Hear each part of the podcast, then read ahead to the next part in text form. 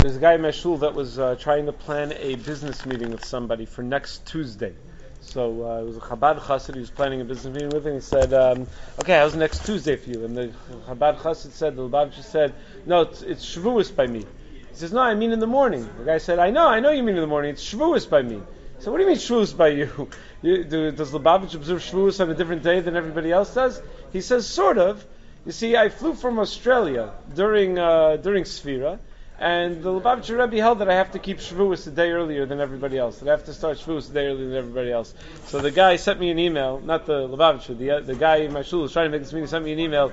Is this true? What, what in the world is going on over here? So this is a very interesting halachic topic. You see, there's a, there is something called an international dateline. Pashtus, there's something called in halach an international dateline whatever. But, but let, us assume wherever that date line may be, is machlokas whether it exists and wherever it may be. But there has to be in, in, the world, there has to be such a thing called an international date line.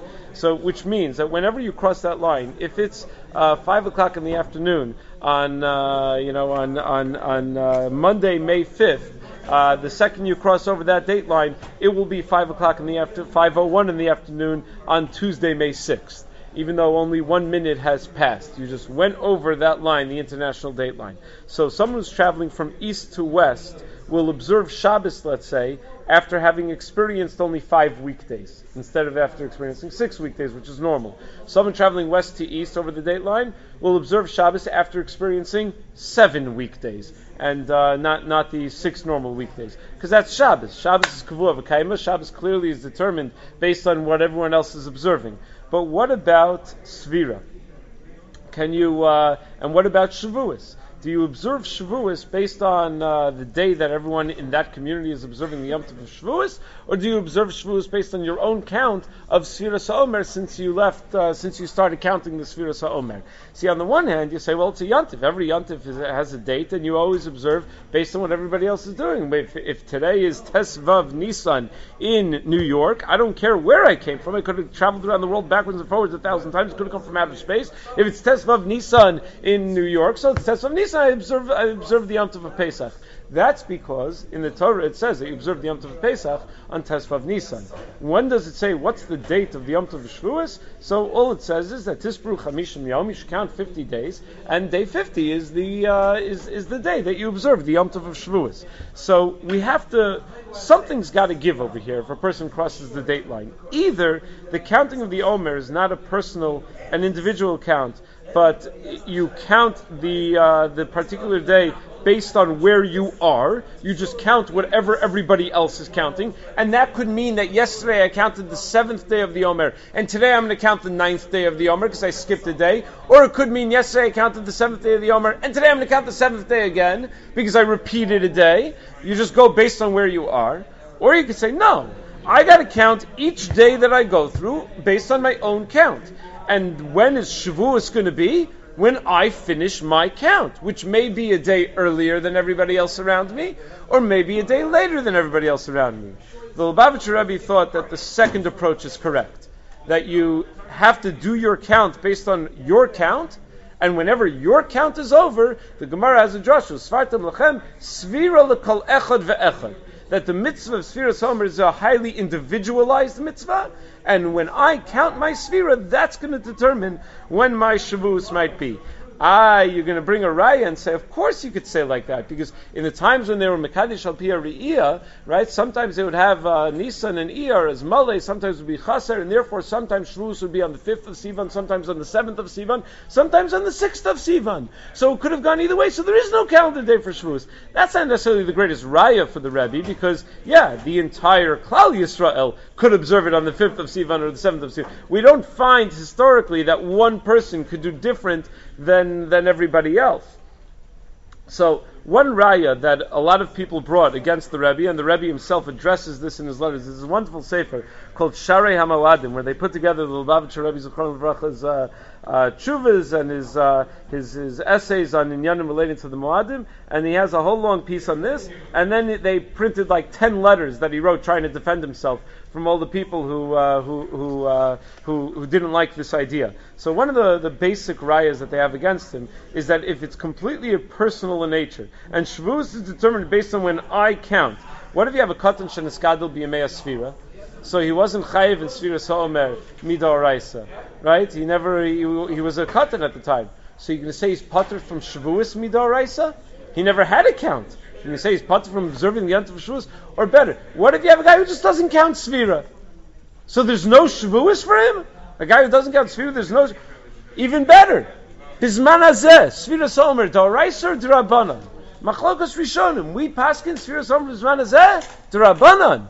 So is Shavuos only Drabanan Bisman Hazeh? So the Rebbe obviously thought of these things. These are these tainas are too good for the, for the Rebbe not to have thought of. So he says, no, you misunderstand me. It's not the fact that I counted that's kovea the yantiv. It's the zman that I'm supposed to count that's kovea the yantiv. What's the zman that I'm supposed to count? I'm supposed to count 50 days, you know, starting from the second day of Pesach. I'm supposed to count once each day. See, this is a very interesting machlokas because everybody in this machlokas claims that the other side is not just wrong, but is so is beyond weird. Meaning everyone points to the Rebbe says, that's so weird. You're going to be keeping Yantav a day earlier than everybody else. And Babich Rebbe says, no, you know what's weird? To count the day, the 17th day of the Omer today, and then count the 17th day of the Omer again tomorrow. That's weird. Or to, to count the 17th day of the Omer today, and then the 19th day tomorrow. Is there a bigger chisaron in Tamimus than that? That's muzar. That's strange. All of it's weird. So everyone's pointing that everybody else is weird over here. So the Rebbe, it's interesting. If you look at his letters, he uh, it developed over time. Uh, this this sheet of his. His first letter in the year Tufshin Tes, he writes that um, he wasn't sure what to do.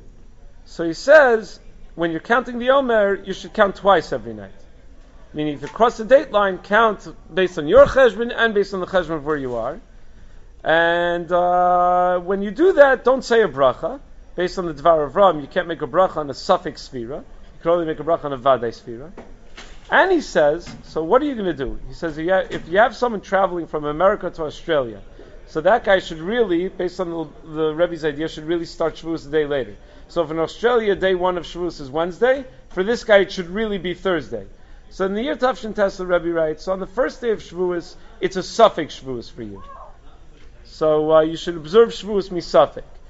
But put on tefillin because it's like uh, it's like Rav Soloveitchik's day and a half. He says that's like your day. You know, you observe Shavuos misafik. Put on tefillin that day, but uh, don't do malacha. The second day, it's your vadayant, right? It's your first day. The third day, he says, you don't have to observe anything. Why? Shouldn't it be your second day of yantiv? Yeah. Why do we keep yantiv sheni shel galios? Minhag avosenu Right? He says the second day of yantiv is only described by the Gemara in Beitz Daf Daled as a continuation of the minhag of that place. Well, in that place, they never had a minhag to keep that third day, so you don't have to keep that third day. So you're good. You don't have to do anything. You don't have to worry about anything on that third day. When you travel from, that's what he wrote in Tafshin Tes. But then later on, in Tafshin Yud Ches, he started to get a little more sure of himself, and he says that don't say the bracha when you count the sfira, but he says I'm certain, I'm certain that you uh, that you definitely keep Shavuos based on your own uh, based on your own counting and not based on, you don't even have to worry about Sfeikus anymore. Your Shavuos is based on your own counting, period. But he says, because it's so mechudash and it's davar tamua be'ene uh, b'nei adam, people are going to think that it's strange. I, would prefer if you got two other rabbis to sign on to it.